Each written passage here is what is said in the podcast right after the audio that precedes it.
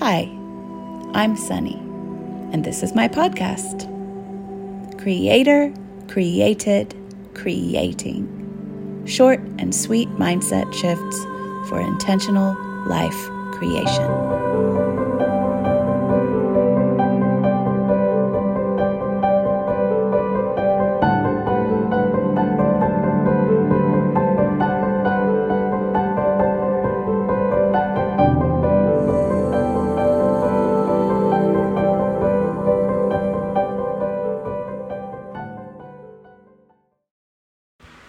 Good morning.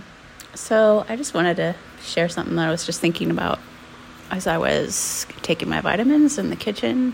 I don't know why it came to mind, but I was thinking, why did you have to make such a big deal about the word expensive? Back in the past, I wrote some articles about it.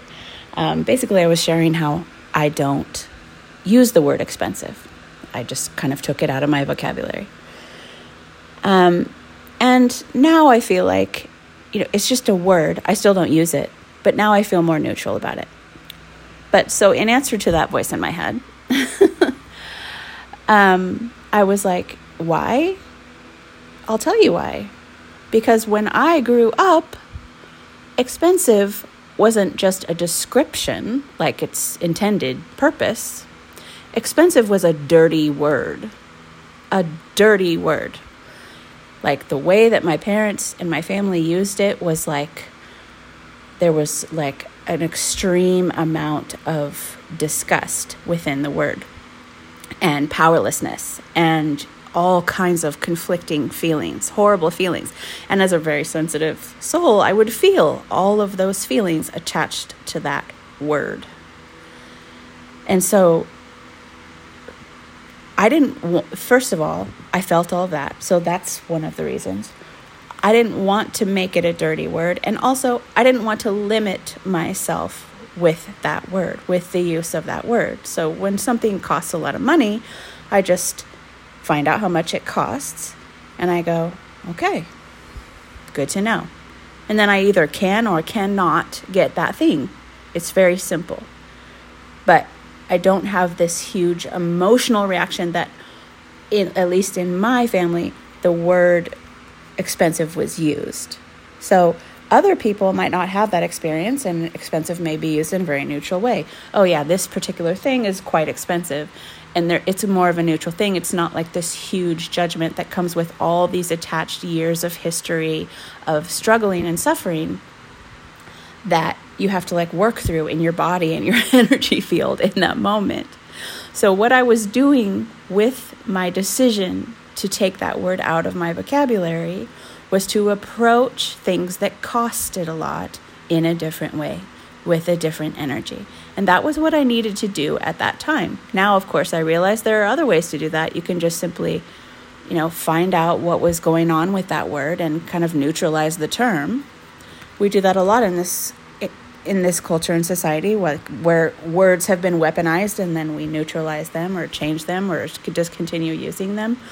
Um, like fat, for instance, that's a description, but it's been used as a weapon and things like that. So I just wanted to share that. It was that's that's all I had to say. I I real I had greater clarity in that moment when my critic self was like, Why do you have to say these things? And I was like, Here's why I did. Actually, if you want to know, usually I would just cower to that voice, but instead I'm like, Oh, actually, good question. That helped me find out more about why exactly I did that. So thank you. All right. See you later. Oh, and P.S. For those of you who've never read those articles or heard my perspective on expensive before, I just realized. Um, the, the other reason, of course, that I stricken that from my vocabulary was that I didn't want to tell my subconscious self, tell myself in any way, shape, or form that something was off limits to me. And that word make, made it feel like something was off limits to me. So I decided, way before I had any money to do so, that nothing was going to be off limits to me. And that if something was beyond my current scope, that didn't mean that I wouldn't be able to have that at some point, in some way, at some time, if that was something that was important to me. So I just, I kind of removed anything in my language that felt limiting to my being. And that was really helpful for me. And now, of course, like I shared in this episode, like now I realize words are what we make them. So i can i can just change the meaning of a word. I can look at the feelings attached to a word and neutralize those feelings. There's a lots there's lots of ways that i can go about that. But it was just a simple way that i knew how to do that at the time before i really knew how to neutralize all those feelings and how to neutralize the meanings of words I just was like, okay, I'm not going to say that word. I'm not going to use that word because I know all that it comes with, all of the limitation, all of the powerlessness, and all of the scarcity and all of the fear that's tied up in that word. I'm choosing not to bring that to the table when I approach things so that I don't take things out of the realm of my possibility. I keep my realm of possibility, possibility wide open. okay. That was all. Bye. Thanks for joining me today. And if you'd like to find out more about me and my work, you can find me at sunnychapman.com.